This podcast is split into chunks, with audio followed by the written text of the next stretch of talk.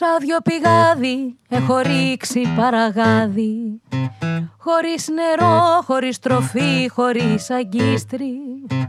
Κι αν με περάσουν για χαζό θα έχουν δίκιο. Αν με νομίζουν παλαβό δε μ' αδικούν. Δεν έχουν δει αυτά που βλέπω και τρομάζουν. Με λένε τρελό και έχουνε άλλο να ζουν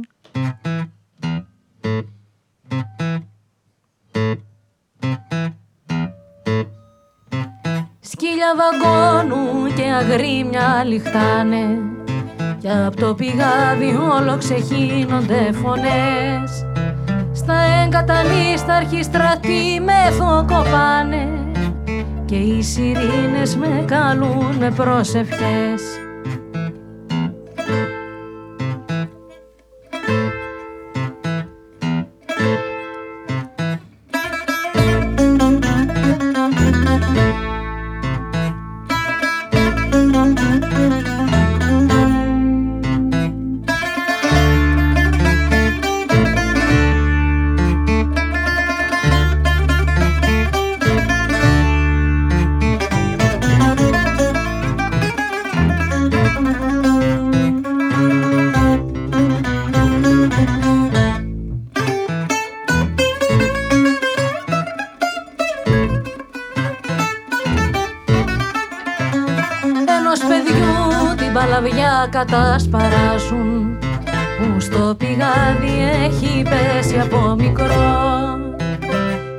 ψαρέψει και αυτό χωρίς αγκίστρι Κάτι θα είδε, κάτι θα άκουσε θαρό Μα εμείς βαριόμασταν να μπούμε στα όνειρά του Και στο χωριό μας το φωνάζουμε τρελό. Ξέρεις πάντα είναι πιο εύκολο αυτό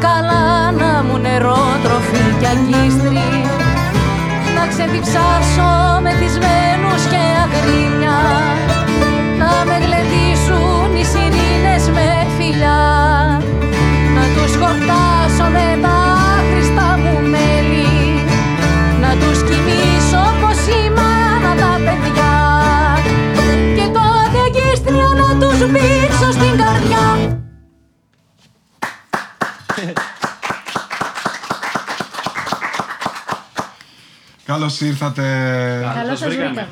στο ανακαινισμένο μας σαλόνι, όπως λέω, το οποίο το φτιάξαμε εδώ για να καλέσουμε καλούς φίλους όπως είστε εσείς, να μας παρουσιάσουν καινούργιες δισκογραφικές δουλειές, αλλά και κάποιες παλιές. Άμα έχουν Νίκο. Καλησπέρα, Νίκο Χριστίδη. Καλησπέρα. Καλησπέρα πάρα πολύ όλοι για την πρόσκληση. Καλησπέρα. Εντάξει, είμαστε φίλοι χρόνια, σας αγαπάω πολύ, το ξέρετε. Οπότε την περίμενα αυτή έτσι, τη στιγμή να σας καλέσω να τα πούμε και να παίξουμε. Τι εμείς. ακούσαμε, τρελό του χωριού. Ακούσαμε τον τρελό του χωριού. Πριν απ' όλα θέλω να πω κάτι. Αρχικά σε ευχαριστούμε πολύ για την πρόσκληση. Να τα λέμε αυτά. Να τα λέμε και αυτά γιατί δεν ακούγονται συχνά. Δεύτερον, να ξέρεις ότι ήρθανε γιατί τους είπα ότι θα είμαστε στην εκπομπή του Παπαδόπουλου. δεν τους έχω πει όλη την αλήθεια. Ακριβώς. Και στη μάνα μου έχω πει ότι πάμε στον Παπαδόπουλο σήμερα. Περιμένει να με δει. Δεν ξέρω. Δεν θα άλλο, άλλο Παπαδόπουλο καταλάβαμε εμείς. Αλλά... Αυτό σου λέω ότι είπαμε θα είμαστε στην εκπομπή και ήρθατε.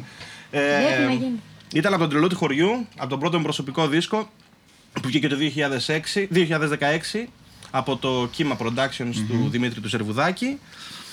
Ακούσαμε το μόνιμο τραγούδι που και στο δίσκο όπως και εδώ το λέει η Ιωάννα. Σε όλο το δίσκο έχω γράψει και, τις, και τους στίχους και τη μουσική και τις ενορχιστρώσεις. Ωραία.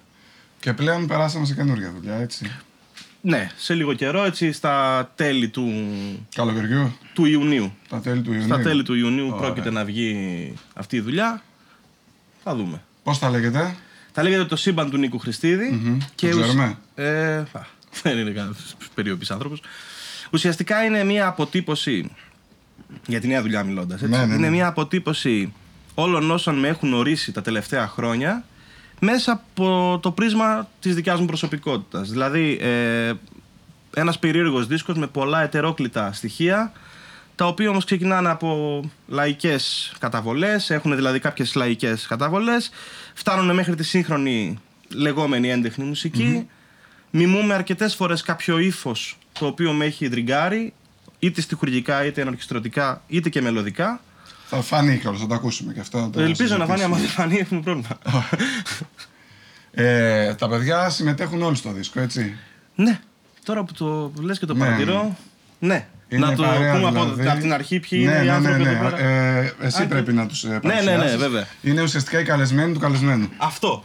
ε, θα ξεκινήσω ε, από τον Γιώργο το Βαρτσάκη, έξω αριστερά, ε, ο οποίος παίζει τις, ε, και στο δίσκο ηλεκτρικές κιθάρες, ακουστικές κιθάρες και κλασικές. Βέβαια είναι και ο Πλάτωνας, ε, χωρίζουν κάποια πράγματα μεταξύ τους, αλλά σήμερα είναι εδώ πέρα ο Γιώργος. Η Ιωαννίτσα η Κουρκούδιαλου, ε, όπου τραγουδάει στο δίσκο, παίζει και τις βιολάρες της και όλα πάνε πάρα πολύ καλά. Φαίνεται Ε, λάμπει. Την αλλά πίεσα περνάει καλά. να έρθει σήμερα. Ναι. Την πίεσα αρκετά. Ο ακρογωνιαίος λίθος της άμυνάς μας είναι ο Δημήτρης ο Γουμπερίτσης. Ε, Center back. όπου μιλάμε ότι... Εμπειρία και τέτοια φάση. Σε αυτό το σημείο να φερθώ λίγο πιο σοβαρά και το λέω κάθε φορά μπροστά του. Δεν είναι... Εγώ νιώθω τρομερή τύχη μπορώ να παίζω με τον δημητρη Και το εννοώ αυτό. Ε, είμαι από τους Συμφωνώ. ανθρώπους που όταν ήμουν μικρός, όταν ήμουν γύρω 14-15 χρονών, πήγαινα και τον έβλεπα. Και έλεγα, ας πούμε, πώς μπορώ να παίξω εγώ με αυτόν; Πώς θα γίνει να, κάποια στιγμή να καταφέρουμε να παίξουμε μαζί; Την ίδια ακριβώ. Θα ρωτήσω, Δημήτρη, πώς κατάφερε να παίξει μαζί σου, αλλά στην πορεία. Έδωσα πολλά μπροστά. Α, πες, πες, βασικά πες τώρα, τώρα που είναι. Για μένα είναι τύχη και τιμή να παίζω με νέα παιδιά. Και ειδικά με τον Νίκο. Ωραία. Ε, επίσης τώρα, να πω, βέβαια στο τραγούδι είναι ο Γιάννης ο Διονυσίου και επίσης θέλω να πω για τον Γιάννη, ε, πέραν από την τιμή που είχαμε να, να παίξουμε τώρα μαζί και στο δίσκο, τραγουδάει μέσα στο δίσκο δύο τραγούδια, ε, θεωρώ ότι είμαστε τυχεροί, το έχω πει κατηδίαν αυτό, ότι εμείς οι νέοι δημιουργοί έχουμε την τύχη να γράφουμε την εποχή που τραγουδάει ο Γιάννης. Γιατί μπορούμε να το πες χρησιμοποιήσουμε σε πολύ μεγάλα... σε- να μας μεγαλώσει τα τραγούδια. Αυτό είναι κάτι το οποίο του το έχω πει και κατηδίαν, το λέω με κάθε ευκαιρία. Επειδή μου αρέσουν και τα backstage, πριν ο Γιάννης κάτω στην κουζίνα είπε ότι όταν τραγουδούσε εδώ στη Θεσσαλονίκη στα Ταβέρνη, εγώ πήγαινα μόνος μου, έπαιρνα. Δεν έπινα και πολύ. Καθόμουν σε μια γωνίτσα και τον άκουγα. Είμαι και εγώ μεγάλος φαν. Γιάννη, το ξέρεις, εντάξει, είμαστε φίλοι. Ναι, το, το φαν, ξέρεις, πολλές φορές χάνει την, την πραγματική του αξία. Γιατί φαν μπορεί να είναι και κάποιος ο οποίος δεν εκτιμά. Μπορεί απλά να θαυμάζει ή να περνάει Ναι, καλά ναι. εκείνη τη στιγμή. Εγώ θεωρώ ότι είμαστε τυχεροί που, που σε μια τέτοια συγκυρία και για την πόλη μας αλλά και για την Ελλάδα μπορούμε να αφήσουμε τραγούδια μας πάνω στο Γιάννη. Μπορούμε να αφήσουμε τραγούδια μας πάνω στην Ιωάννα. Νιώθω, νιώθω τύχη για αυτό το πράγμα. Εγώ νιώθω τυχερός γενικά με τους τραγουδιστές που έχω συνυπάρξει. Ωραία, πάμε δεύτερο. Πάμε. Το σύμπαν του Νίκου Χριστίδη. θα παίξουμε ένα τραγούδι το οποίο το λέει ο Γιάννης στο δίσκο. Ονομάζεται Ο Γέρος και είναι Γιάννη μου, στο παράθυρο ανοιχτό. Ναι, Θα κλείσουμε για το παραθυράκι. να σου χαρίσω και την κάψα. Ναι. Ωραία. θα παίξει και βιολάκι ο Γιάννης αυτό, οπότε να κάνουμε λίγο μια τράμπα με την κάψα. Ωραία. Μέχρι να γίνει τράμπα, Γιάννη, θες να μας πεις έτσι λίγο πώς έγινε η φάση τηλέφωνο. Έλα, Γιάννη, να τραγουδήσεις το δίσκο και τι, πώς ήταν αυτό το σκηνικό; Δεν μπορώ να σου πω τώρα γιατί συμμετέχω στην τράμπα. Α συμμετέχεις στην τράμπα. Είμαι η τράμπα. Οκ, οκ. Γιάννη, έλα να κάνεις την τράμπα, αγόρι μου. Άρα πες μας, Νίκο, εσύ καλύτερα. ε, όχι, όχι, θα ήθελα να τα πει ο Γιάννης να τελειώσει τράμπα. Πολύ ωραία. Αυτό που Εντάξει. θέλω να πω, σίγουρα, είναι για τον ε, Γέρο τώρα. Το έχουμε; Είναι μια συνομιλία με τον Κώστα Καβάφη. Ουσιαστικά είχα διαβάσει ένα ποίημα πριν από καιρό που λέγεται Ένας γέρος. Και αυτό που καταλήγει κάθε φορά είναι η μιζέρια του του γέρου, όπου είναι μόνος του, παρακολουθεί τους νέους να κάνουν πράγματα. Το σύνηθες Να να, πράττουν. να κράζουν την Ε, νεολαία. ε, ναι, ναι, και να είναι απόμακρος. Δεν είναι ότι κράζει, αλλά είναι απόμακρος από την νεολαία και βυθίζεται στη μιζέρια του. Και ήθελα να ξεκουνήσω λίγο αυτό το γέρο από, τη- από την κατάσταση αυτή και έγραψα το παρακάτω τραγούδι. Ωραία, μέχρι να μπει και η κάψα να πούμε ένα καλησπέρα και στην Αγγελική. Καλησπέρα, Αγγελική. Η Αγγελική είναι το δώρο μας για εσά. Όχι. Και ευχαριστούμε. βέβαια. Θα ήταν λίγο περίεργο. Είναι η γυναίκα μου μπροστά, κατάλαβες; Ναι, ναι, είναι το, δι... το δημιούργημα της Αγγελικής. Η Αγγελική θα σας σκιτσάρει και στο τέλος θα δημιουργηθεί ένα σκίτσο το οποίο θα σας το προσφέρουμε με χαρά. Πάρα πολύ ωραία. Επίσης και το κέικ είναι δώρο από εμάς για εσάς. Ε, Χειροποίητο κέικ. Ελπίζω να το Με δοκιμάσετε. την θα Αγγελική σας το πήγαινες αρέσει. αρκετά καλά με το κέικ. Ω, Το εκτόξευσες. Είμαστε έτοιμοι; Πανέτοιμη. Άντε, αυτά είναι.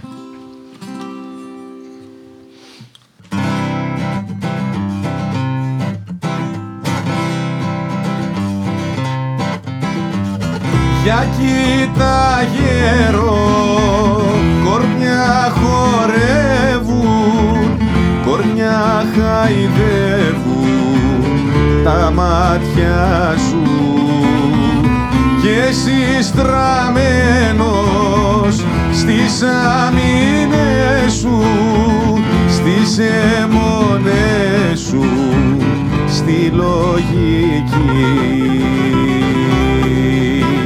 Πες βρε γέρο στο χώρο Ξέχνα την ανήμπορια Πιάσε αν θες μια κοπελιά Κι άμα σβήσεις μόνο μια. Πήγε ο γέρος με χαρά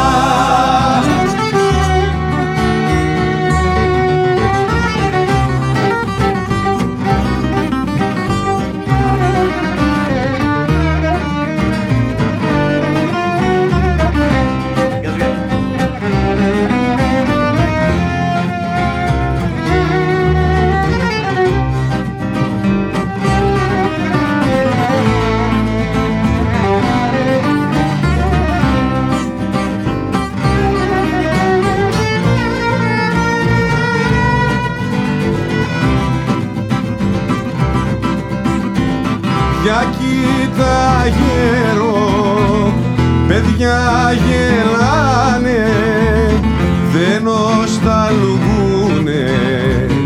ακόμα ζουν. Και εσύ θυμάσαι, κλαις και λυπάσαι, μετράς τα λόγια που ευχαριστούν. Γέλα γέρο δυνατά Κάνε λίγο σάματα Μια καλή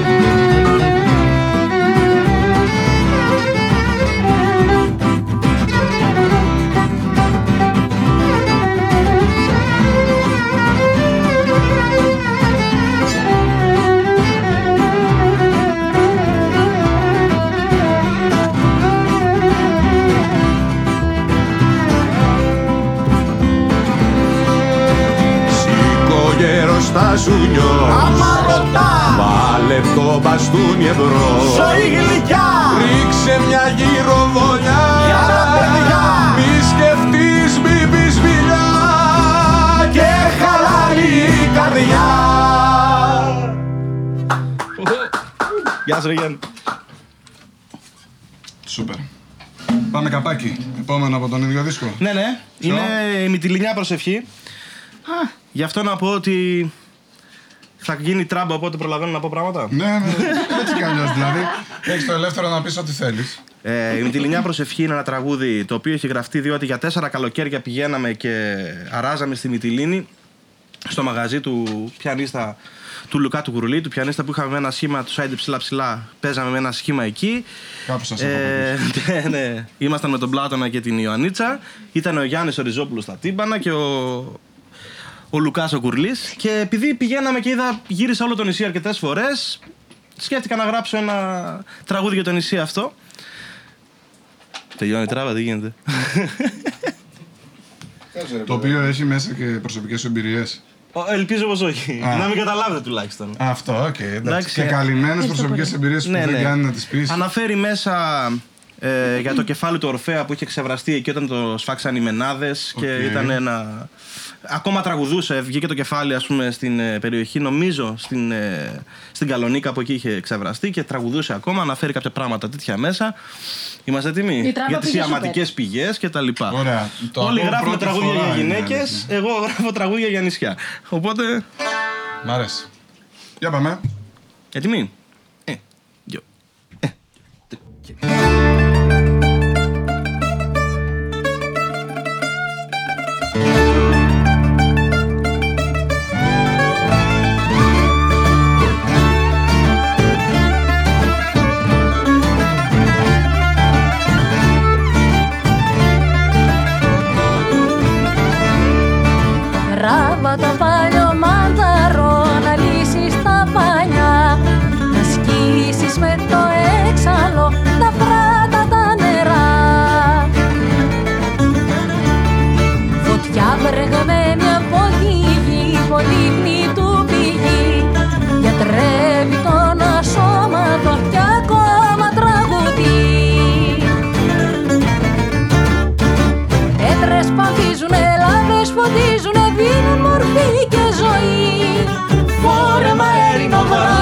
αστερινό, βαρκούλα θέρος νησί.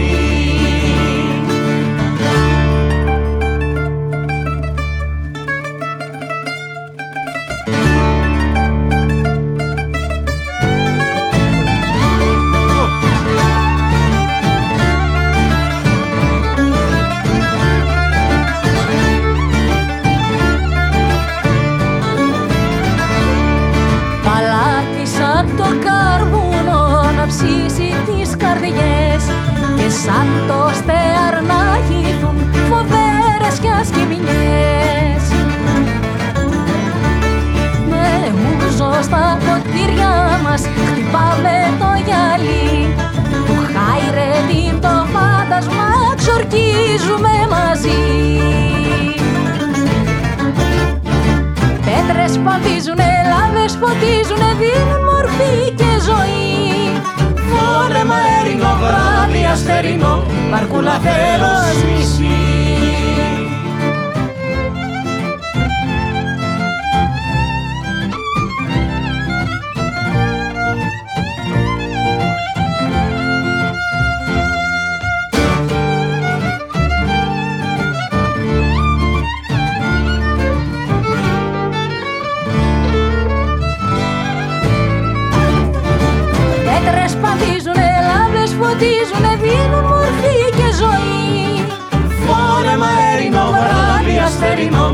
Βαρκούλα θέρος νησί. Φόρεμα έρινο, βράδυ αστερινό, τη λινιά προσευχή. Να είστε καλά. Μπράβο, μπράβο. Έχω ετοιμάσει ερωτήσεις. Δώστε. σε. Λοιπόν, ε, είναι παρμένες και από διάφορα δελτία τύπου και διάφορα βιογραφικά που έχουμε βρει. Οπότε, ναι, ναι. Έχεις κάνει την έρευνά Έχω σου. κάνει την έρευνά μου. Έχουμε και δημοσιογραφική υποστήριξη από Αστέρη Κωνσταντίνου, ο οποίος είναι Αυτό δεν μπορεί να είναι εξωτερικό τυχαίο. Δεν μπορεί να είναι συνεργάτη. τυχαίο αυτό. Ε, θέλω να σε ρωτήσω, ορμόμενος και από το τελευταίο κομμάτι. Λες και για ρεαλισμό και για σουρεαλισμό σε πράγματα τα οποία γράφεις. Ναι, ναι. Υπάρχει κάτι που προτιμάς περισσότερο στην τέχνη, είτε γενικά είτε στη δικιά σου; Και καπάκι συμπληρώνω και στην ερώτηση, γιατί μιλάμε και για νησιά και για ταξίδια. Και σε όλους είναι η ερώτηση, έτσι. Τα πιο όμορφα ταξίδια τα κάναμε πηγαίνοντας ή στο μυαλό μας; Γιατί έχω ταξιδέψει πολλές φορές και όταν μου λένε οι άλλοι, σιγά να μην πάμε, λέω Α το συζητήσουμε τουλάχιστον. Ήταν, έχει τη γλύκα του. Θα απαντήσω πρώτα στην πρώτη ερώτηση. Ε, και μετά όλοι μαζί, πα- καλύτερα να απαντήσουμε Ναι, στη ναι, δεύτερη. όλοι, ναι. Στην πρώτη ερώτηση να σου πω. Ε, προγενέστερα ήταν σίγουρα η αποτύπωση της αληθινής εικόνας ή του αληθινού ήχου ήταν αναγκαία. Οπότε η τέχνη κάλυπτε κάπως για την ανάγκη της αποτύπωσης.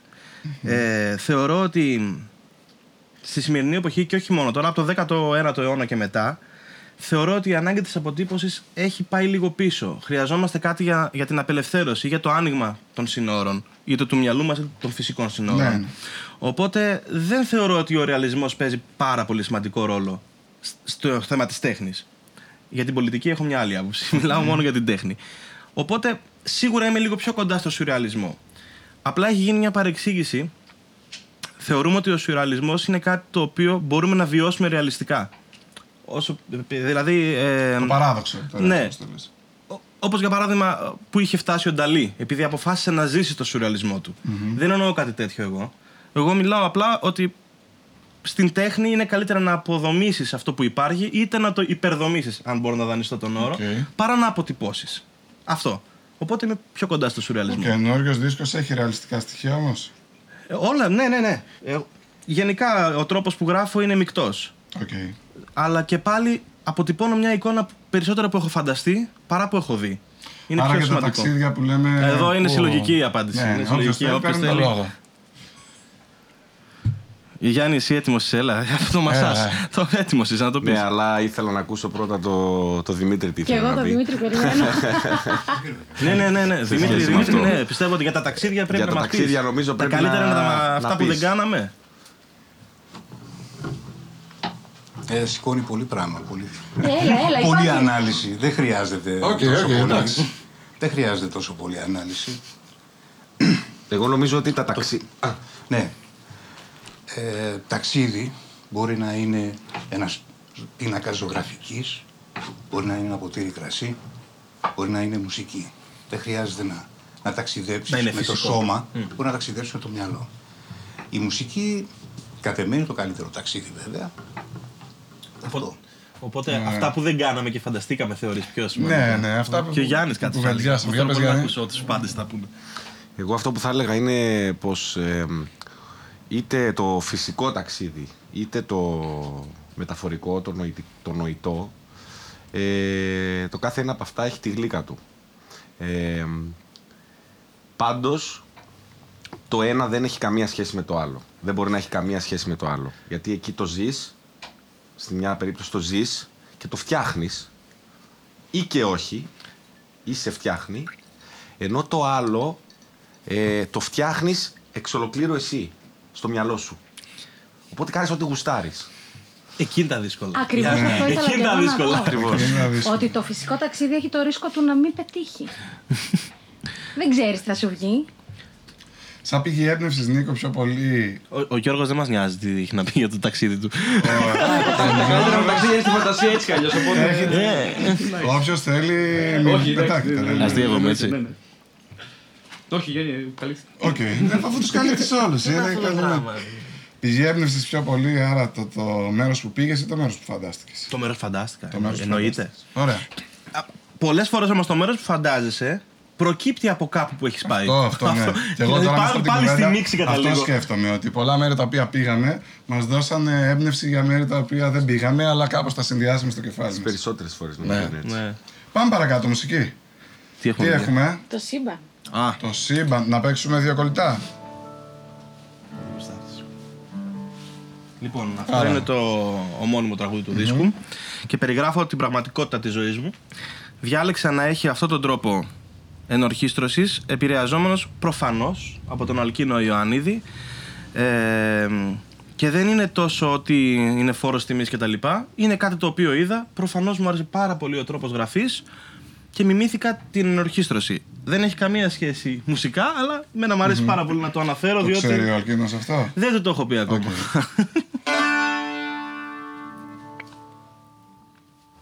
Να και κάτι που θα κόψουμε, παιδιά. Εδώ σας το λέω από τώρα. Μπορεί να κόψουμε δύο-τρεις φορές. Είναι πραγματικά δύσκολο. Φύγαμε.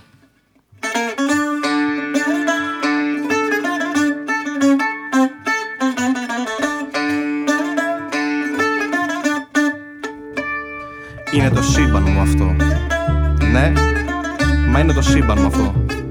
Ένα μπουζούκι, μια κιθάρα, μια γυναίκα με φωνάρα και στο κεφάλι μου μενάδες ηθικές. Ένα τετράδιο ανοιγμένο με όσα ζω και όσα μαθαίνω να σημειώνω και να φτιάχνω μουσικές.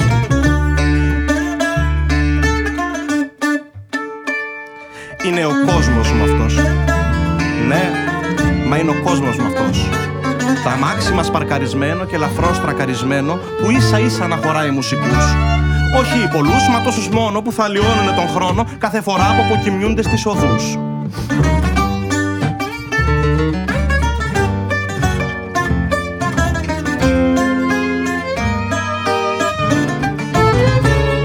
Είναι η χώρα μου μα είναι η χώρα μου αυτή. Έχει ένα τρένο να φορτώσει με τα παιδιά που έχουν τη γνώση του πώς θα λάβουμε την τελευταία δόση. Φτωχή και πλούσια συνάμα, ποτέ θεά, ποτέ πουτάνα. Χορεύει πρόστιχα και Μάρκο και Σαντάνα.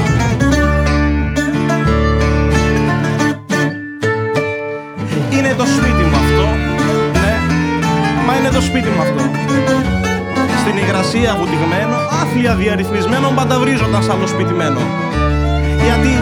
ζεστασιά και τα δωμάτια κυκλικά, μα εκεί το σύμπαν μου κρατιέται δομημένο.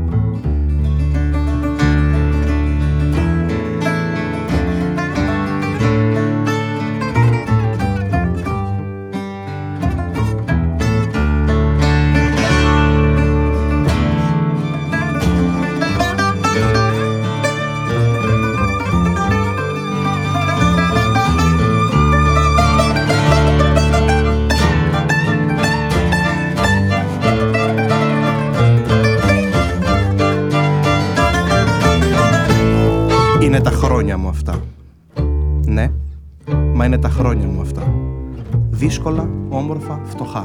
Θα μνημονεύονται μετά. Καταραμένη ενδιαφέρουσα εποχή. Κι εγώ αλαζόνας και νταΐς, νομίζω έγινα πολύς με δύο νότες που έχω γράψει στο χαρτί.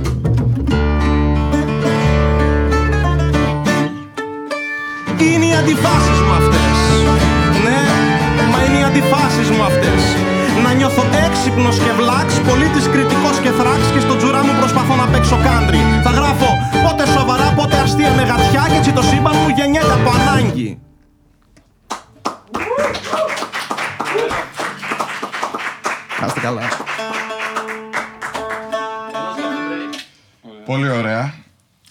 Αλλά παρότι είπα πριν να παίξουμε δύο κομμάτια κολλητά, πρέπει να κάνουμε μια κουβέντα. Γιατί νομίζω το σύμπαν είναι μια. εκτός από την προσωπική κατάθεση του τι είναι το σύμπαν σου, είναι και μια πολιτική κατάθεση. Εγώ έτσι το νιώθω σαν ακροατής. Αυτό θα σου έλεγα. Πώς θα να σου Ναι, πώς ναι. το εκλαμβάνει. Εγώ έτσι το νιώθω σαν ακροατής. Ε, α- δεν είναι μέσα στις ερωτήσεις που είχα ετοιμάσει, αλλά θέλω να υπάρχει μια ζωντανή ροή. Τα παιδιά που έχουν τη γνώση να φέρουν την τελευταία δόση. Άσχετο με την πολιτική τοποθέτηση, αλλά και το πολιτική τοποθέτηση όπως το νιώθω εγώ, το πότε θεά, πότε πουτάνα ή ποτέ θεά, ποτέ πουτάνα. Είναι ακριβώς αυτό. Είναι ακριβώς αυτό. Επειδή αυτό Αν και τελικά αντιλαμβάνομαι το ακούγοντας. αποτύπωσα στο δίσκο γράφοντας τον τόνο ποτέ, Οκ. ε, ήθελα στην αρχή να το βάλω κεφαλαία. Ούτως ώστε ο καθένας όπως θέλει να το Ναι. πάρει. Τελικά αποφάσισα ότι είναι ποτέ θεά, ποτέ πουτάνα. Ήθελα να αποκλείσω κυρίως το δεύτερο. Οκ. Ε, για ηθικούς λόγους.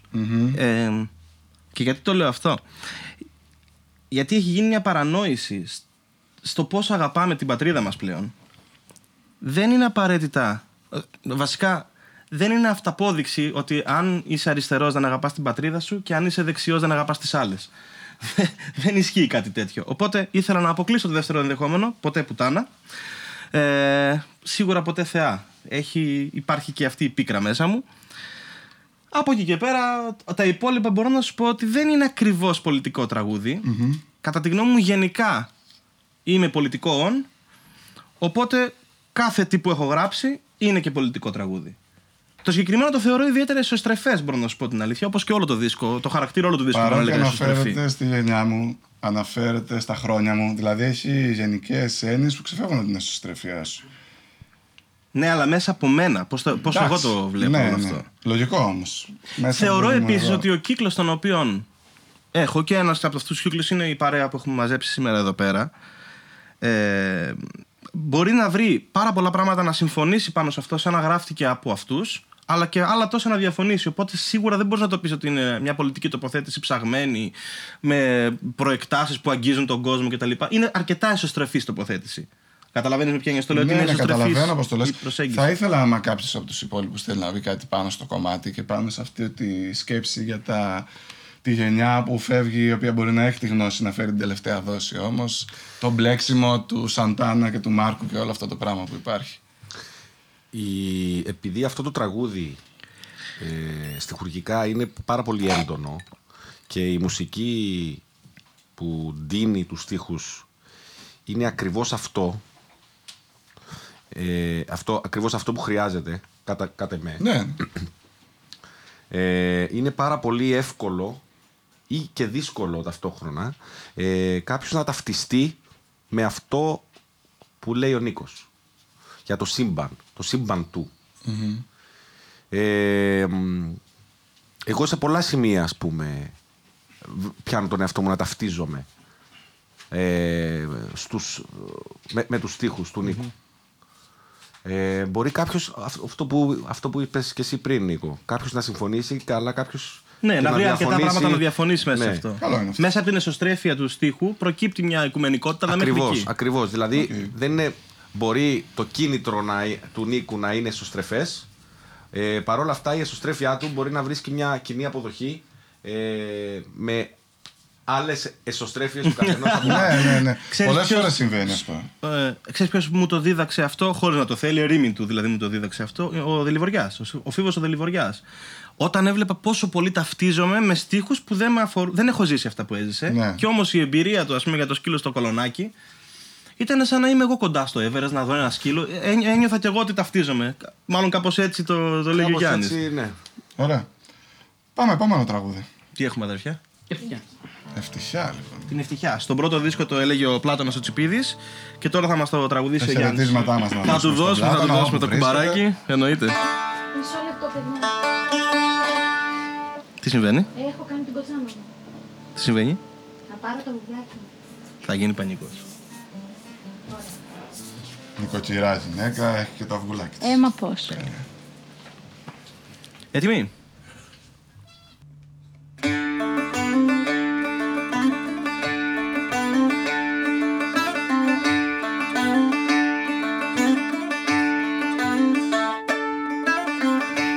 Ευτυχία δεν χωρά στον κόρφο του ανθρώπου.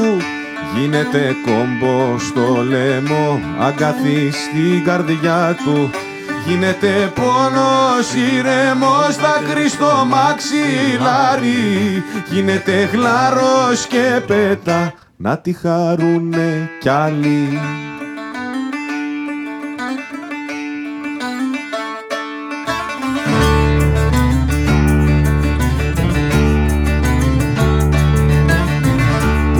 Πουλάκι είναι η ευτυχία και θέλει να πετάξει.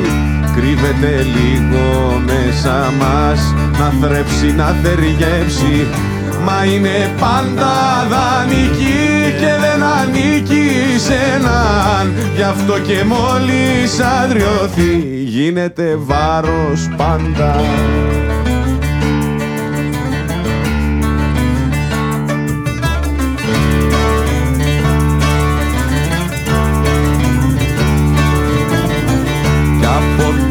τον κόρφο οδηγά στο μάτι ανεβαίνει.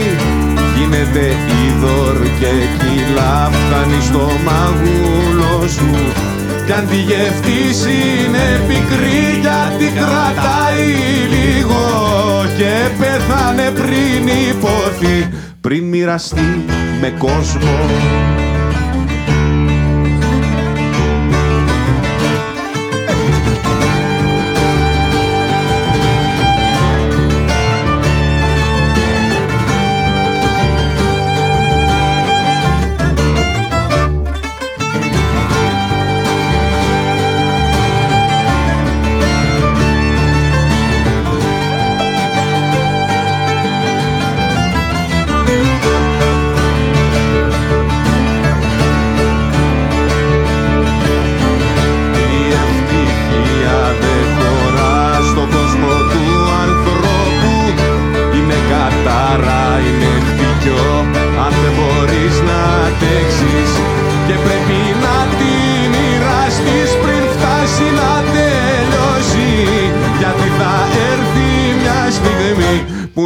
ξανανιώσεις και πρέπει να τη μοιραστεί πριν φτάσει να τελειώσει γιατί θα έρθει μια στιγμή που δεν θα ξανανιώσεις Μου τη φέρατε. το έχω αφήσει και πολλές φορές το κομμάτι. Είναι στο δίσκο, έτσι; Ναι, έτσι ακριβώς. Οκ, άρα πιάστηκα διάλογο. Δίσκο παίζουμε, Χριστό μου. Ναι, ναι, ναι. Έχουμε μελέτη, έχουμε κάνει πρόβαση. Παρακαλώ, μην μας εκθέτεις έτσι. Οκ, οκ, συγγνώμη, συγγνώμη, σας έφαγα την κατάληξη. Ε, δεν πειράζει, Δεν καλύτερα. πειράζει, μωρέ, εντάξει. Μας μας Μας άρεσε. εκβίασες κι εσύ. Έχει ένα blend. Ναι, ας- ας ας ξαναπάμε τα πάντα. Τι λέτε, ρε! Ωραία, πάμε καπάκι επόμενο. Ποιο είναι το επόμενο; Όποιο θέλετε. Εντάξει. Όπως σου είπα, εγώ γρα- γράφω τραγούδια για νησιά. Το επόμενο τραγούδι ονομάζεται Άγιο Νησί. Το έχει πει στο πρώτο μου δίσκο, τεράστια χαρά εννοείται, ο Δημήτρης Ζερβουδάκης. Ο οποίος θέλω να σταθώ στο Δημήτρη και στον τρόπο που έχει φερθεί σε όλους τους νέους, στη γενιά μου δηλαδή, ε, και στους νεότερους από εμάς. Πλέον γιατί μπορούμε να μιλάμε και για νεότερη γενιά από εμάς. Μεγαλώσαμε, Νίκο. Εσείς μεγαλώσατε, εγώ ρημάζω απλά. ε, ε, έχει σταθεί πάρα πολύ και ο τρόπος του είναι φοβερός και ο τρόπος προσέγγισης είναι φοβερός και ο τρόπος αποδοχής. Ε, είναι ένα μεγάλο κεφάλαιο για την πόλη μας και αυτό που χαίρομαι πάρα πολύ είναι ότι το αντιλαμβάνεται η νεότερη γενιά περισσότερο από ό,τι το αντιλήφθηκε η σύγχρονή του. Και αυτό με ικανοποιεί και με χαροποιεί ιδιαίτερα. Ε, ένας από τους ευνοούμενους ε, ευνοημένους καλύτερα, όχι από τους ευνοούμενους, από τους ευνοημένους με τη σχέση του με τον Δημήτρη είμαι και εγώ. Ε, διότι μέσα από την δικιά του εταιρεία κατάφερα να εκδώσω τον πρώτο μου δίσκο, αλλά επίσης με έφερε σε επαφή με ένα μεγαλύτερο κοινό από ό,τι με ήξερε εκείνη την περίοδο. Ε, και τον, θα τον ευγνωμονώ για πάντα. Τον αγαπώ ούτως ή άλλως σαν άνθρωπο, αλλά ένα παραπάνω τώρα. Ωραία, ωραία. Χαιρετίσματα λοιπόν. Δίνουμε και είναι από τις και λίγες στο φορές που όταν θαυμάζεις κάποιον από κοντά και τον γνωρίζεις. Ε, ο Ψηλώνει θαυμασμός λίγο σου, ναι, ακόμα. ο θαυμασμός σου παίρνει boy. Δεν... Πολύ σημαντικό Ναι, αυτό. ναι, ναι, ναι. Να μην έρχεσαι σε πολύ άσχημη απομυθοποίηση γνωρίζοντας κάτι. Ναι, ναι, ναι. Από τις λίγες φορές που εγώ το. Θέλω να το λέω Άγιο πάλι. νησί λοιπόν.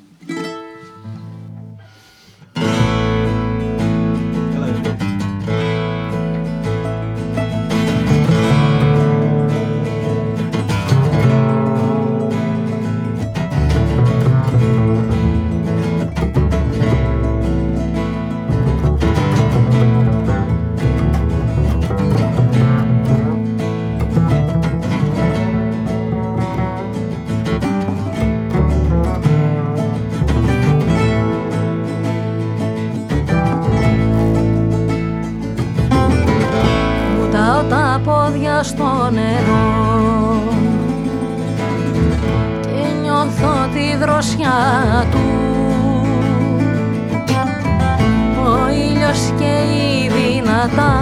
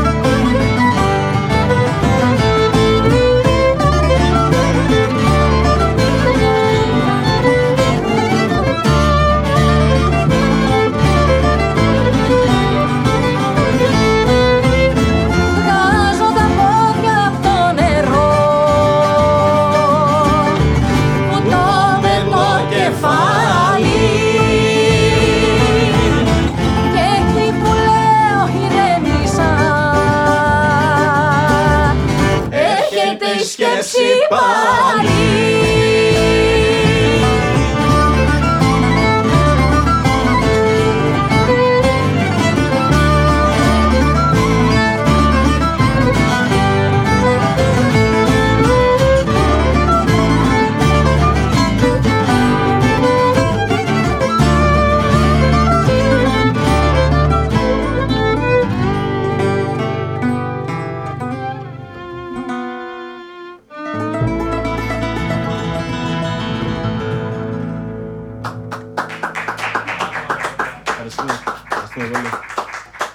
Σημείο να πω ευχαριστώ πολύ Ιωάννα που μας χάρισες μια τόσο ωραία ερμηνεία. Αλήθεια, πρώτη φορά το ακούω το κομμάτι από σένα. Είπες- Ευχαριστώ πολύ. Δεν το αναγέννησες. Ναι, ναι, ναι. Μου άρεσε πάρα πολύ. Πάρα Είσαι πολύ. καλά. Λοιπόν, έχω σημειώσει να συζητήσουμε. Ωραία. Και ειδικά παίρνοντας πάσα και από τον Δημήτρη το Ζερβουδάκη. Ε, υπάρχει η ατάκα για την ε, σχολή της Θεσσαλονίκης, έτσι. Φου. Την οποία την έχουμε βρει και σε δελτία τύπου σας κλπ. Ναι, ναι, ναι. Ε, η σχολή της Θεσσαλονίκης είναι μια, ένα μεγάλο ερωτηματικό. Τι ακριβώς είναι; Ναι. Και αν υπάρχει. Και αν υπάρχει... Α, εδώ δεν υπάρχει ερωτηματικό. Υπάρχει. και υπάρχει κιόλας ε, μέσα σε κουβέντα με κόσμο από αυτή τη γενιά και τη σχολή της Θεσσαλονίκης που είπε ότι μήπως τελικά. Βασικά έχουμε και τον Δημήτρη εδώ. ναι, ναι, ναι. Μήπως τελικά περάσαμε σε ένα στάδιο λίγο πιο έλα μωρέ, λίγο πιο εντάξει αυτό το πηγαίο παρέα είμαστε Θεσσαλονίκη, δεν κάνουμε πολύ πρόβα, είμαστε τα Αν κάνουμε λίγο θέλει πιο κάποιος να μιλήσει αρπακολατζίδικα. τώρα, γιατί θα μακρηγορήσω; Εγώ θέλω να το πω. ναι, ναι. Νομίζω πως ισχύει το ακριβώς ανάποδο από αυτό που λες. Ακριβώς. Νομίζω ότι υπήρξε η περίοδος του «Ωχ μωρέ, έλα σιγά μην κάνουμε πρόβα». Ε, ίσως όντως ο Δημήτρης να μπορεί να πάρει καλύτερη θέση σε αυτά. Α, και νομίζω ότι συμβαίνει το ακριβώς ανάποδο. δηλαδή, Ο Δημήτρης δάκρυσε. Για να διαχωρίσουμε λίγο το τι λέμε, δεν λέω για σήμερα. Αν και η αλήθεια είναι ότι μάλλον Όχι. τα προβλήματα ή τα καλά είναι πάντα διαχρονικά. Δεν ξέρω αν διαφοροποιούνται με τη γενιά, αλλά Εγώ νομίζω πως η πόλη βγάζει πια πάρα πολύ σπουδαγμένους ανθρώπους, μεστομένους, ε, με στόχο σε αυτό που θέλουν να κάνουν και το κάνουν πολύ πιο φροντισμένα από ό,τι γινόταν κάποτε. Αυτή την αίσθηση έχω εγώ. συμφωνώ σε αυτό. Και ε, Αυτό απα- απλά δεν είναι η σχολή της Θεσσαλονίκης. Αυτό. Αυτό που όρισε τη σχολή της Θεσσαλονίκης. εγώ απλά απάντησα μόνο στο τελευταίο του Χρήστου. Α, στο- εντάξει, με το γιατί- μήπως έχουμε περάσει που ρώτησε ο Χρήστος σε μια εποχή του Όχι, μωρέ, δεν βαριέσαι. Είναι κάποιος άλλος πραγματικά γιατί εγώ θέλω να πω πολλά πάνω σε αυτό. πες Δημήτρη, πες. Ε, η σχολή της Θεσσαλονίκης είναι πραγματικό της και ξεκινάει από πολύ πριν να βγω εγώ στο κλαρι Να μπω στη νύχτα ή να κάνουμε δικιά τις δουλειές μας, τις δικές μας. Υπήρχε ο ήχος, ο παρεΐστικος ο λεγόμενος, που έβγαινε από το στούντιο αγροτικών τότε, του συγχωρεμένου του Νίκο Παπάζογλου, ε, που είχε κάνει μεγάλη εντύπωση. Αυτός ο συγκεκριμένος ήχος, ο παρεΐστικος. Η νοοτροπία είναι διαφορετική, χωρίς να θέλω να θίξω ή να μειώσω, είναι διαφορετική από τους Αθηναίους. Διαφορετική νοοτροπία, άλλος τρόπος σκέψης. Ναι, είναι και άλλος τρόπος ζωής, όλα Άλλος αυτά τρόπος ζωής. επηρεάζουν. Ναι, εντάξει. Μέχρι εκεί. Τώρα, αυτό το πράγμα που είπε η Ιωάννα ότι κάποια στιγμή βγαίναμε χωρίς πρόβα, χωρίς αυτά, το έλα μωρέ. Εγώ το Ναι. είπα, μην το χρεωθεί η Ιωάννα. Εντάξει, Σαν ερωτηματικό πάλι, δεν το είπα σαν δεδομένο. Το έχω στα ζήσει. πλαίσια της, ε, του το έχω προβληματισμού. ζήσει. Το έχω κάνει, το έχω ζήσει. Ξέρεις τι δύσκολο Αλλά- είναι που δεν μπορεί να κάνει πρόβα. Αυτό έχει αλλάξει όμως από τη δημιουργία των μουσικών σχολείων. Ναι. Δηλαδή αυτό είναι, ε, πώς να, πώς να το πω, σαν, Αυταπόδεικτο. σαν ξαφνικά να πηδήξαμε ένα τείχος ας πούμε 10 μέτρα, όχι ανεβήκαμε σκαλοπάτι. Αυτό ήταν. Συμφωνώ και εγώ, όπως και με τα Μέχρι πανεπιστήμια τότε, και... μέχρι τότε ε, η δημοτική μουσική, η ελληνική δημοτική μουσική ήταν έτοιμη να εξαφανιστεί παντελώς. Αν το πιστεύετε αυτό, δεν ξέρω, αλλά έτσι ήταν. Εγώ το έζησα. Ήταν έτοιμη να εξαφανιστεί. Χάρη στα μουσικά σχολεία, όπου πήγανε άνθρωποι πραγματικά φωτισμένοι, συνέχισε αυτό. Και μετά στο πανεπιστήμιο, που μπήκε η μουσική στο πανεπιστήμιο. Αυτά όλα γίνανε στις μέρες μας, στη, στη, και στη γενικά σας τη γενιά. Ναι. Έτσι. Εγώ είδα το πριν και το μετά. Αυτό όμως για την Θεσσαλονίκη, για, το, ε, για τη διαφορετικότητα που έχουν τα κομμάτια εδώ ή οι καλλιτέχνες, ε, το ήχος που βγάζουν, το παρεΐστικο αυτό, αυτό παραμένει. Οι μουσικοί στη Θεσσαλονίκη δεν παραμένουν. ναι. Αυτό μπορεί να παραμένει. να, να πω και εγώ την Ναι, άποψή ναι. μου. Εγώ θέλω να τη χωρίσω σε, βασικά σε δύο άξονες. Υπάρχει η σχολή της Θεσσαλονίκης που αναφέρεται στο τεχνικό μέρος και υπάρχει η σχολή της Θεσσαλονίκη της Θεσσαλονίκης που αναφέρεται στο αισθητικό μέρος. Το αισθητικό μέρος όρισε το τεχνικό. Το ανάποδο όχι. Α, ξεκινάμε από αυτό. Δεύτερον, σε ό,τι αφορά την αισθητική, η Θεσσαλονίκη είτε στοιχουργικά, είτε μελωδικά, είτε και ενορχιστρωτικά, όπου είναι το τεχνικό μέρος, περιέγραψε την ήττα.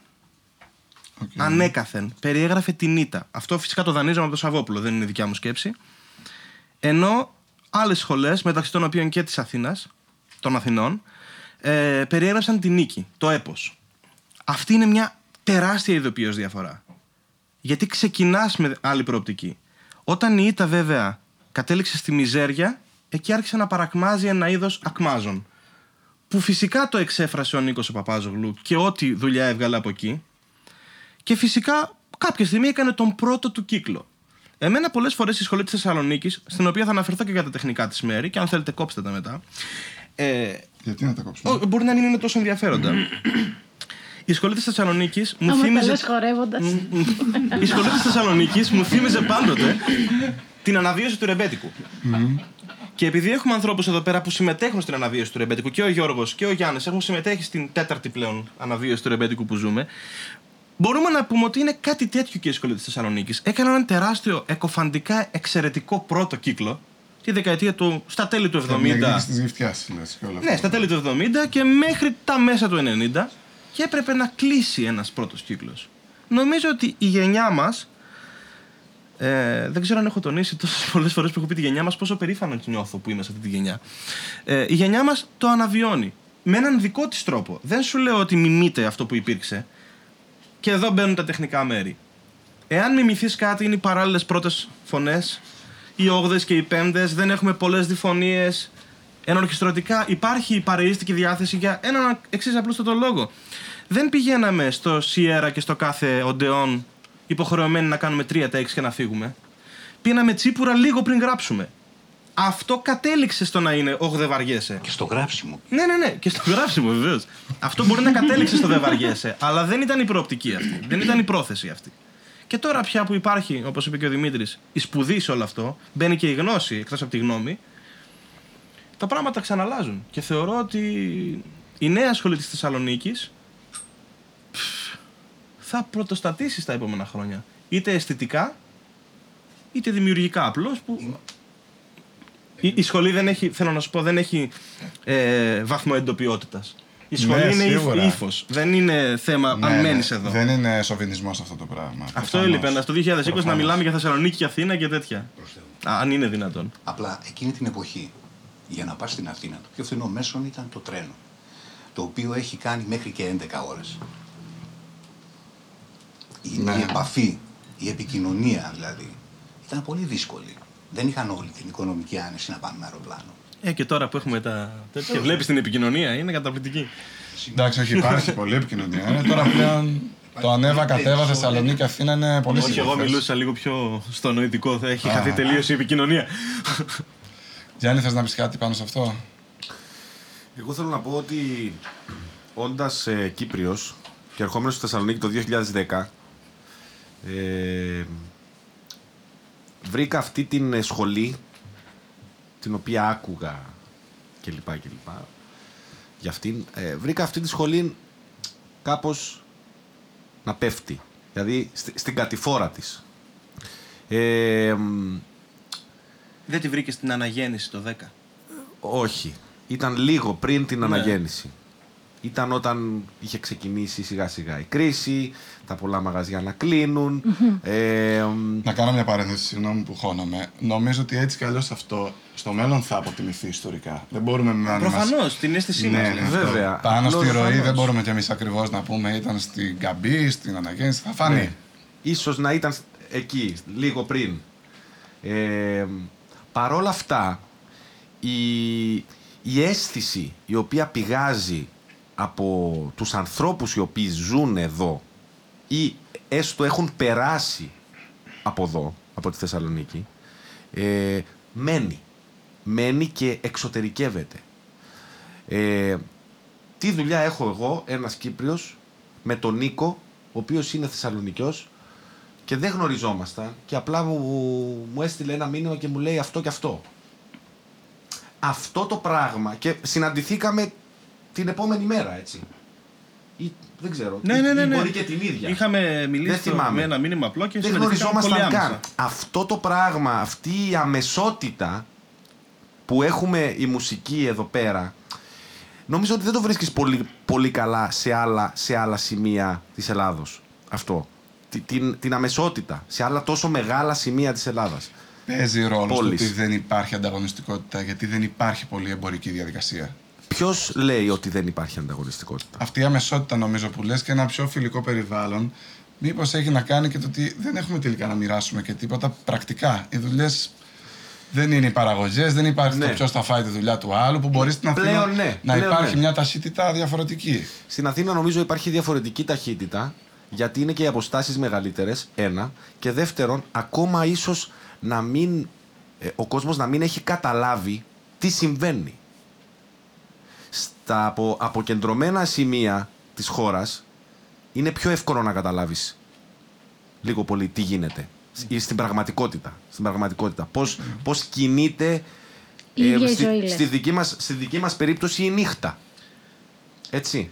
Εσύ περιγράφεις ουσιαστικά την μικρή αστικοποίηση που υπάρχει εδώ και Ακριβώς. τη μεγαλύτερη εκεί, Ναι. από το χωριό που είσαι από την Κύπρο που έχεις έρθει, που ήταν Καμία σχέση. πιο, α- ναι, ναι, ναι, πιο αγροτική περιοχή. Αυτό που λέει έχει, έχει πολύ μεγάλη βάση. Το πόσο αστική είναι πλέον στην πραγματικότητα η Θεσσαλονίκη βγαίνει σε όλες τις εκφάνσεις. Το αν θα είμαστε πιο δοτικοί, πιο εύκολο να, συν- να βρεθούμε. Έχει δίκιο σε αυτό. Αυτό, το παραίστικο δηλαδή που περιέγραψε πριν ο Νίκος ε, βγαίνει σε όλες τις εκφάνσεις της ζωής. Της ζωής. Ο Δημήτρης ας πούμε μπορεί να έπαιζε σε, σε 15 μπάντες. Μπο- Και ήταν και με, τους, και με τις 15 μπάντες ήταν φιλαράκια. Όλοι μαζί δηλαδή. Ομό κεντρική κύκλη. Ωραία, πάμε να παίξουμε. Τι θα παίξουμε, Θα παίξουμε, ότι- αλλά ε, ε, ε, είναι ένα άλλο κεφάλαιο πάλι στην, στο θέμα της Ναι, βεβαίως, Θεσσαλονίκης. να το κουβεντιάσουμε. Ε, είναι οι χώροι. Οι μουσικοί χώροι στη Θεσσαλονίκη. Ωραία. Εκεί πιο πολύ μπορώ να. και νομίζω θα συμφωνήσουμε όλοι η παρέα εδώ πέρα. Νομίζω ότι εκεί εγώ βλέπω πιο πολύ το έχω αδερφέ. Και όχι στους μουσικούς της Θεσσαλονίκης. Αλλά στους ανθρώπους που διαχειρίζονται τη μουσική της Θεσσαλονίκης. Χωρίς να θέλουμε να θίξουμε, γιατί σέβομαι πολύ τη δουλειά ανθρώπων των προηγούμενων γενεών, αλλά η μουσική της Θεσσαλονίκης πήραν χώρους της Θεσσαλονίκης στα χέρια τους. Δεν διαφοροποίησαν. Όχι, εγώ δεν τους. συμφωνώ σε αυτό. Δεν συμφωνώ. Ε, δεν είναι στο μυαλό μου, είναι. Ξέρεις τι ρεαλισ- γίνεται; Ρεαλιστικά Και ισχύει μόνο αυτό. αυτοί που συνεργαζόμαστε, μπορεί να, άμα, ψάξει, άμα θέλει κάποιος να ψάξει τι είναι αυτό που λέμε, αυτοί που συνεργαζόμαστε θα καταλάβει ο κόσμος ότι αφού συνεργαζόμαστε με αυτούς, δεν ανήκουν σε αυτούς που περιγράφω. Ναι, ναι. Αλλά το ότι η Θεσσαλονίκη αυτή τη στιγμή, πόλη 1,5 εκατομμυρίου με τα περίχωρα 2, έχει τρεις μουσικές σκηνές. Και αυτές δεν είμαστε σίγουροι αν είναι ανοιχτές. Ναι, α- αυτό είναι ένα πρόβλημα. Δεν θέλω να είμαι γκρινιά και δεν θέλω να μείνει καν στην εκπομπή που είμαι φιλοξενούμενος εγώ καμία στη διάθεση γκρίνιας. Αλλά είναι ένα πολύ μεγάλο και σοβαρό πρόβλημα. Πρέπει να οποίο- το αλλάξουμε όμως, να το πάρουμε στα χέρια μας, έτσι. Δεν έχω διάθεση να γίνω επιχειρηματίας. Όχι. Η διάθεσή μου είναι αυτή τη στιγμή, πρόσεξε, ε, και το ξέρεις γιατί είσαι και εσύ ε, με τους Ρεβάν. Είσαι και εσύ παραγωγός. Εδώ θα- εδώ θα βγει το λόγο, παιδιά, το ναι. Revans αυτή τη στιγμή. Και ο Αστέρης από εδώ. Ναι, ναι. ε, Γνωρίζεις ότι ένας μουσικός πλέον δεν κάνει. ε, το, το, το τελευταίο που κάνει είναι η μουσική. ναι, ναι. Κάνουμε ένα εκατομμύριο πράγματα για να φτάσουμε στη μουσική. Ε, όχι, δεν θα πάρουμε και χώρους. Δηλαδή, ας κάνει κάποιος άλλος αυτή τη δουλειά. Δεν το εννοώ αρκεί σε να- αυτό να πάρουμε χώρους, αλλά στο. Δεν ξέρω, και εγώ το ψάχνω. Στο να βγούμε μπροστά. Δηλαδή το να κάνουμε παραγωγές που λέω πια. Αυτό που θα μπορούσε να γίνει είναι οι ελεύθεροι χώροι, οι δημόσιοι χώροι ή οι δημοτικοί χώροι, για να είμαι πιο ακριβής ακόμα, να δοθούν επιτέλους ανοιχτά στους καλλιτέχνες της παραχωρούνται. πόλης, να παραχωρούνται, να μπορούμε να βάλουμε ένα στοιχειώδες εισιτήριο το οποίο θα είναι επιτρεπόμενο. Για αυτά τα πράγματα παλεύει και ο Σύλλογος Μουσικών Βορείου Ναι. Ελλάδα, τον οποίο είναι χαρά μου και τιμή μου που είμαι μέλος με τον τρόπο που λειτουργεί τα τελευταία χρόνια. Ε, αυτό είναι ένα, είναι ένα στίχημα που πρέπει να κερδιθεί. Οι δημόσιοι και οι δημοτικοί χώροι να δοθούν σε καλλιτέχνες να παρουσιάσουν το έργο τους. Όλων των τεχνών. Ναι, βεβαίως. Το αν θα έχει αποδοχή και, και τέτοιο είναι σαν τις, ε, και έσοδα είναι σαν τις μετρήσεις στα κανάλια της ΣΕΡΤ. Δεν μας αφορά. Δεν πρέπει να αφορά τον Δήμο εάν το jazz σχήμα του Δημήτρη που είναι, κατά τη γνώμη μου, ίσως ο μεγαλύτερος jazz bassista αυτή τη στιγμή που έχουμε, δεν θα έπρεπε να απασχολεί την κοινωνία μας εάν θα έχει από κάτω χίλιους ή δύο. Για τους δύο πρέπει να προσφέρεται. Και ας έχει ένα στοιχειώδες εισιτήριο. Συγγνώμη για την ένταση, απλά είναι Πολύ κάτι που με ωραία. απασχολεί πάρα πολύ. Καλά δεν έχουμε κάνεις. χώρους. Δεν έχουμε χώρους. Και αναγκαζόμαστε όλοι να φύγουμε. Ωραία, εμείς εδώ φτιάξαμε ένα χώρο για να μπορούμε Πολύ τουλάχιστον να γκρινιάξαμε, παίξουμε. ναι, ναι. Πάμε να το γυρίσουμε λίγο. Ωραία. Να παίξουμε, τι θα παίξουμε; Τα μάτια μου ανοιχτά. Τραγουδάρα. Το λέω επειδή είμαι μπροστά. Ήταν πριν από τρία χρόνια, όταν σε ένα σχολείο του Ωρεοκάστρου, κάποιοι, όχι όλοι, είχαν πάει και είχαν βάλει ένα λουκέτο στην πόρτα του σχολείου για να μην μπουν κάποια παιδιά από αλλού να μάθουν γράμματα. Μπορούμε να συζητήσουμε ώρες επί ωρών για το γιατί είναι εδώ αυτά τα παιδιά και αν μπορούμε να βοηθήσουμε με ποιον τρόπο και κάπως και να συζητήσουμε ώρες επί ωρών εάν μπορούμε εμείς να βοηθήσουμε στην πραγματικότητα ή πλέον δεν αντέχουμε σαν χώρα. Το σίγουρο είναι ότι όταν ένα σχολείο προσφέρεται για μάθηση πρέπει να είναι ανοιχτό. Οπότε Για όλους. αυτό είναι αδιαπραγμάτευτο. Αυτό είναι το γεγονός που είδα και αυτό είναι το τραγούδι που έγραψα.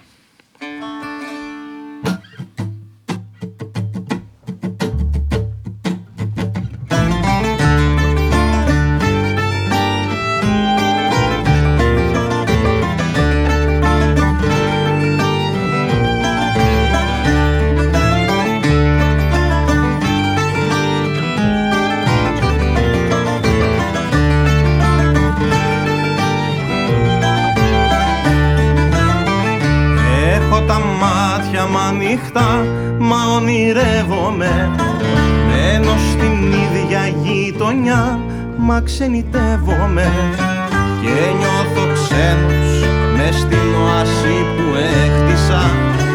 Δεν είχα πρόβλημα να ζήσω και απέκτησα.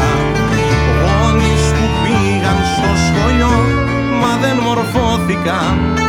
Πάντα παιδιά στην εκκλησιά και ξυλαιώθηκαν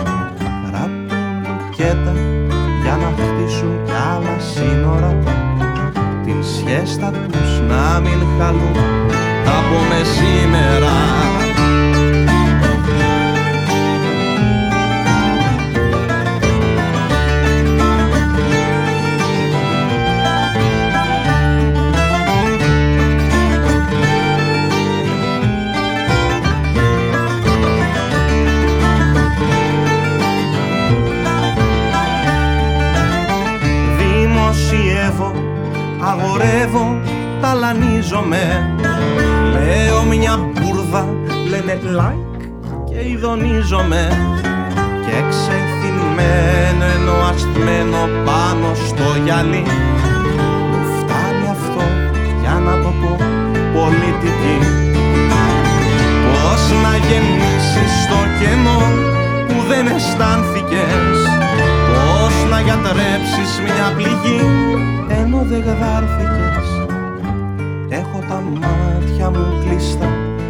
δεν ονειρεύομαι.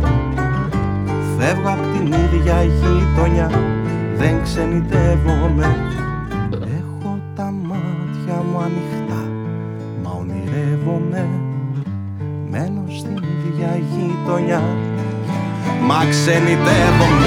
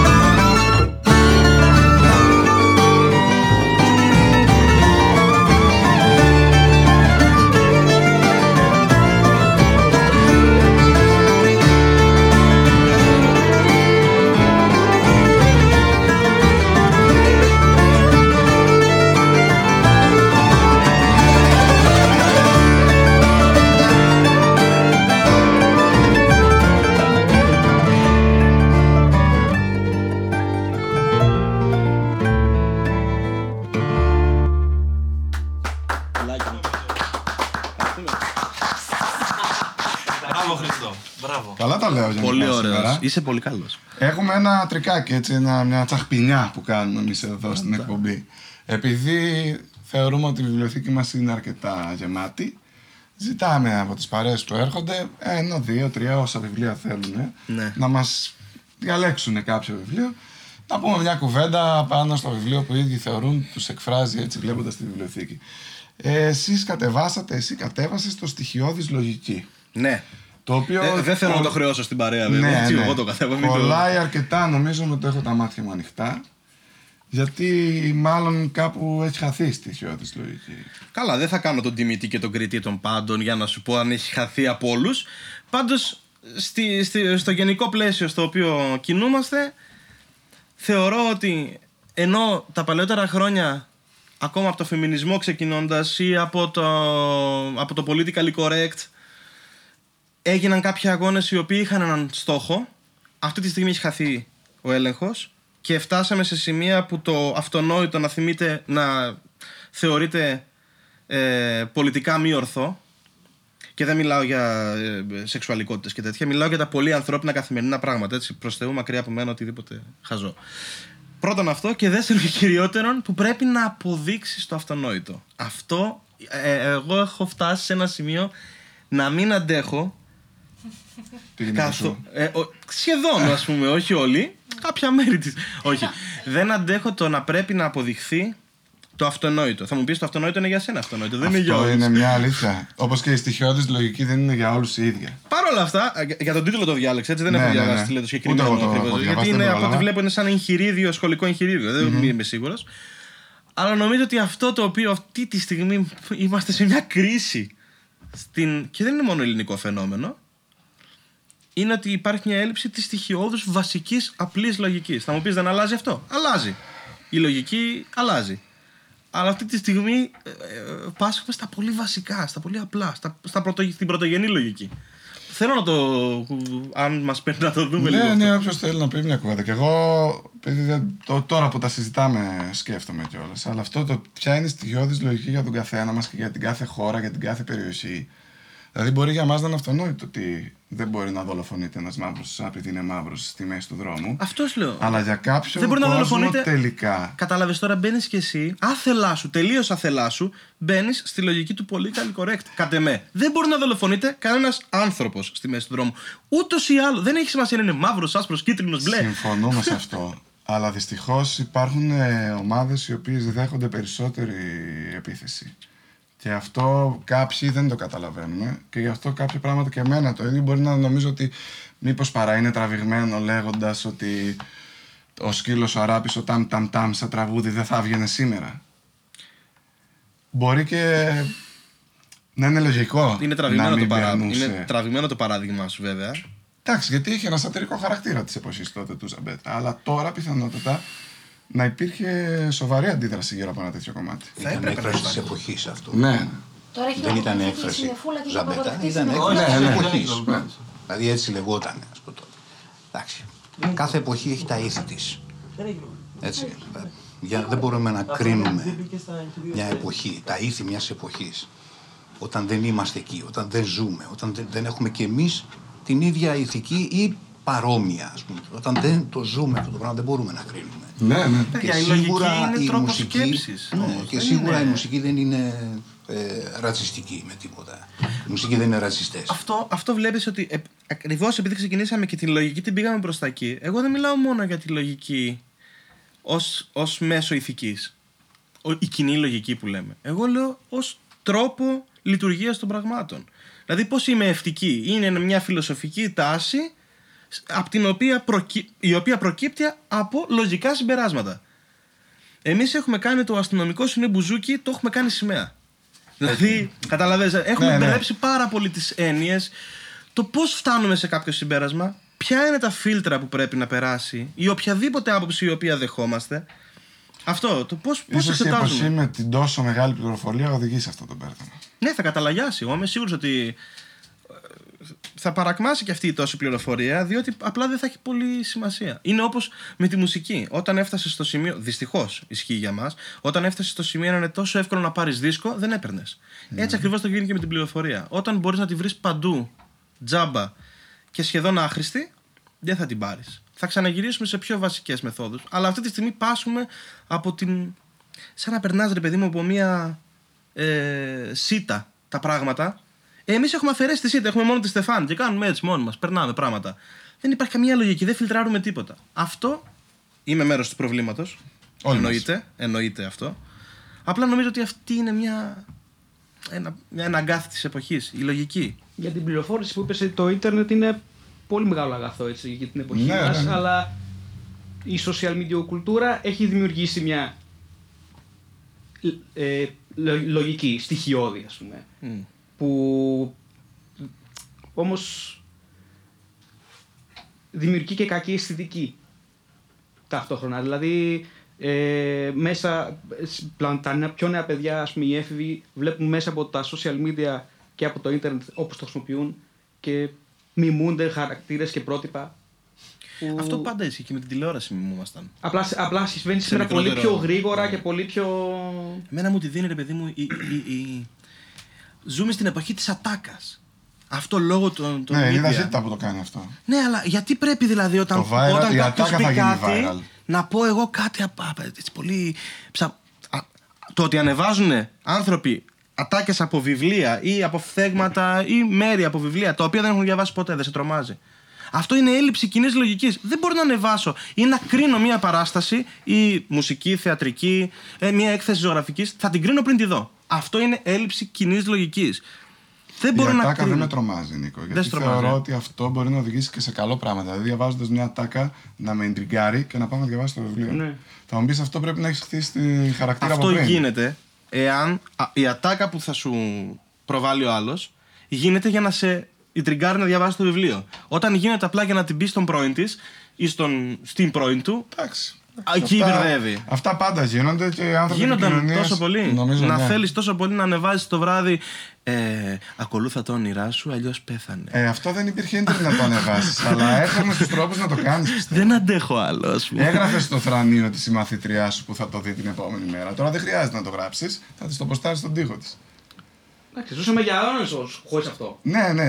Για αιώνες Με άλλα Μέσα πράγματα. σε 10 χρόνια, Φίλε, δηλαδή. μέσα σε 10 πραγματικά. χρόνια, ας πούμε, έχει γίνει... Είναι απαραίτητο. Είναι Μα απαραίτητο γρηγορούμε στη- τώρα, το Μην ξέρω, φτάσουμε αλλά. στο σημείο του γέρου και το ξέρει, το, το, το Ναι, έχεις ναι, και ναι. εσύ στο μυαλό σου. Εγώ είμαι Ε, όμως. καλά. Εγώ γνωρίζω την πάθησή μου να μην κρίνω. Ναι, δεν ναι. θέλω να κρίνω. Αλλά ε, εδώ υπάρχει πρόβλημα. Στο θέμα της λογικής, απλής κοινής λογικής. Να εξετάσουμε τα πράγματα με την κοινή λογική. Επειδή τα λέμε ωραία, Δεν μιλά. αλλά τα λέμε αρκετά, θέλω το επόμενο σημείο δύο τραγούδια κολλητά. Πες μου ποια θα είναι. Τώρα θα μας πει το αφεντικό. Πλησιάζουμε σιγά σιγά προς την αποφώνηση. Χειμωνιάτικη μέρα και ρολόι. Είναι δύο τραγούδια, θα μας τα πει ο Γιάννης και τα δύο. Πολύ ωραία. Το ένα είναι το πρώτο δίσκο, η χειμωνιάτικη μέρα καλή. Στον πρώτο δίσκο το είχε τραγουδήσει ο Γιάννης ο Περδίκης. Και το δεύτερο είναι το ρολόι, όπου το λέμε μαζί με το Γιάννη. Και θα ετοιμάσω και τα λόγια γιατί δεν τα. Να είμαστε σίγουροι. Ωραία.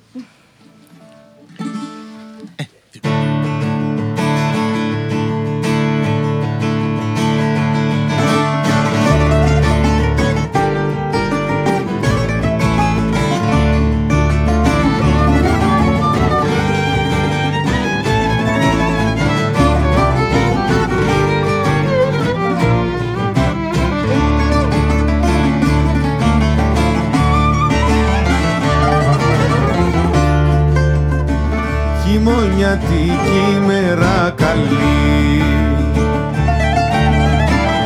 Άσε την ομπρέλα σου στο σπίτι. Βγες μια βόλτα πάνε εξοχή Ρούφα τον αέρα απ'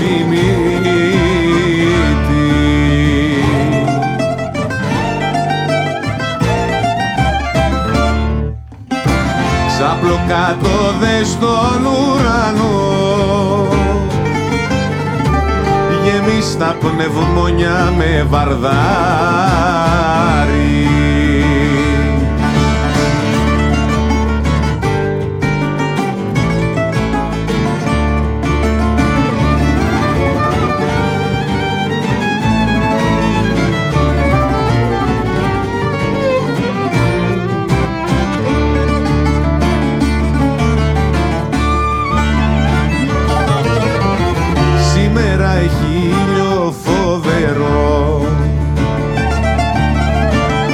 βαρδάρι γραφείο ας το σπίτι.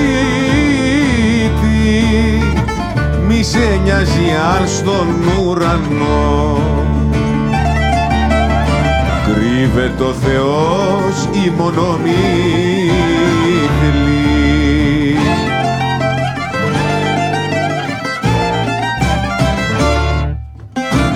Βγάλε το κουστούμι που φοράς Στρως το κάτω φτάσε στο φεγγάρι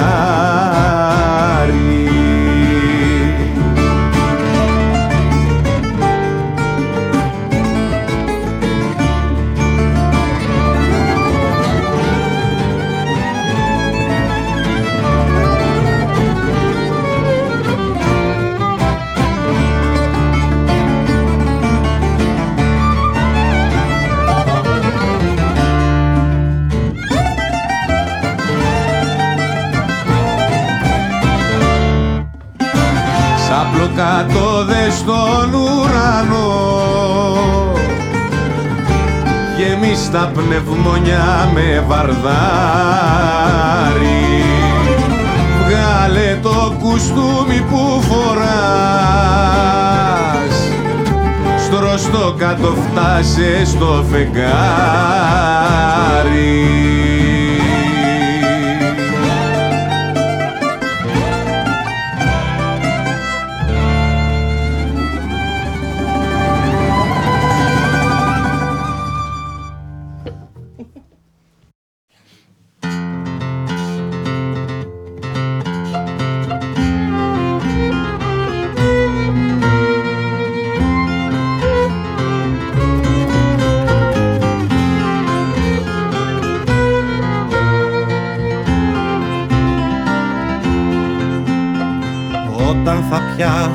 τζουρά και να τραγουδήσω. Προβλήματα εμφανίζονται και μου τραβούν τα πόδια.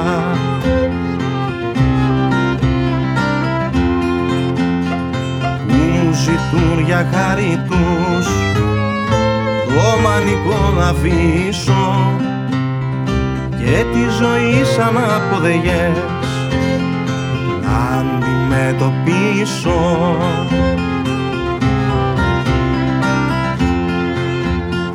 Είναι το τραγούδι σαν τη στιγμή μέτριεται με ρολόι. Στη μια στροφή του λέντι χορός στην άλλη μυρολόι σαν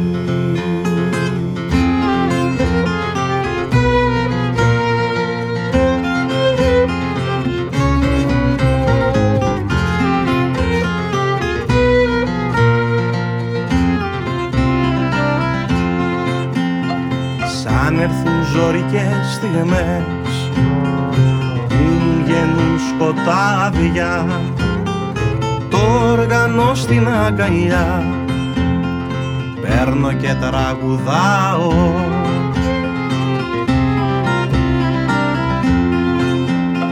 Και σαν πριόνι στο μοτό ξυλώνω τον αέρα.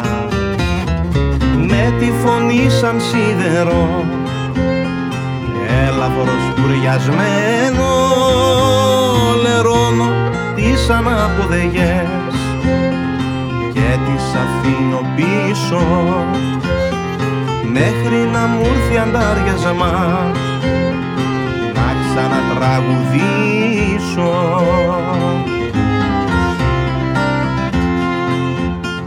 Είναι το τραγούδι σαν τη στιγμή μέτριεται με ρολόι στη μια στροφή του λέντι χορός στην άλλη μυρολόι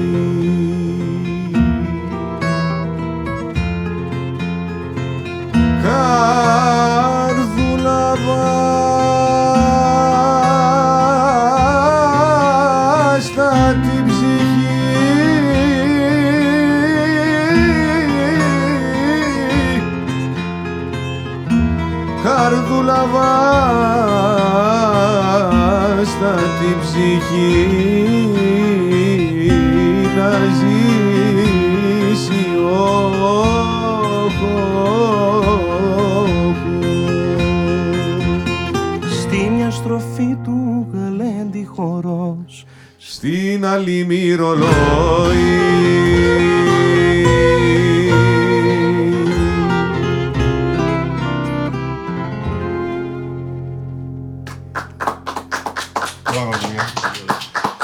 Σας ευχαριστώ όλους πάρα πολύ. Νίκο, πρώτα εσένα, Νίκος Χριστίδης. Εγώ ευχαριστώ και, και τον πάρα πολύ. Όλη την παρέα σου που είναι καλεσμένη δική σου, που είσαι καλεσμένος δικός μας το σύμπαν του Νίκου Χριστίδη, καινούριος δίσκος. Ναι, ναι.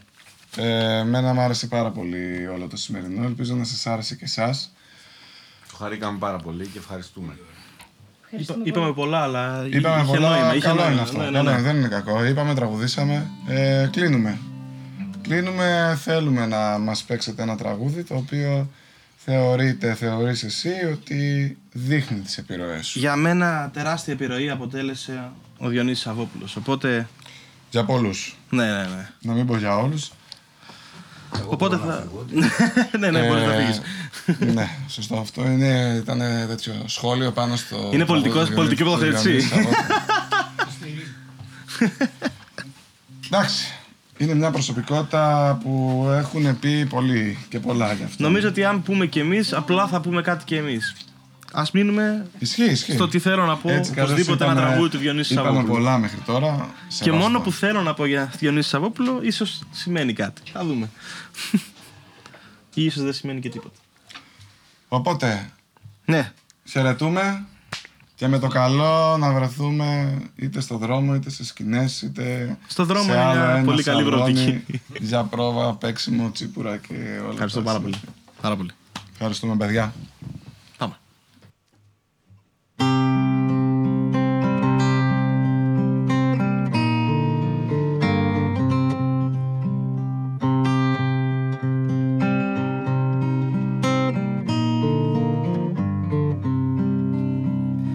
Μια θάλασσα μικρή Μια θάλασσα μικρή Είναι το καλοκαίρι μου Ο έρωτας μου Ο πόνος μου.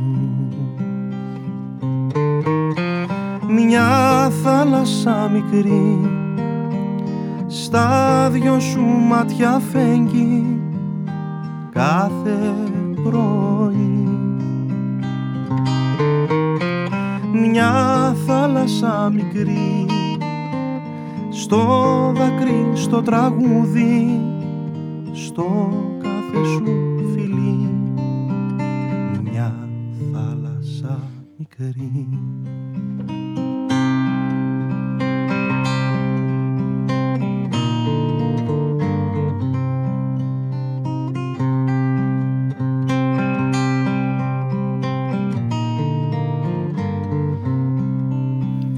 Μια θάλασσα μικρή θάλασσα μικρή Και στην γωνιά η στάμνα μου Για ένα καλοκαίρι. Ήσουν εσύ. Σε τραγουδούσα εγώ Σαν τις χορδές του ανέμου στα μαύρα σου μαλλιά Σε ακολουθούσα εγώ σαν το ψήλο χορτάρι τον ανέμο σε τραγουδούσα εγώ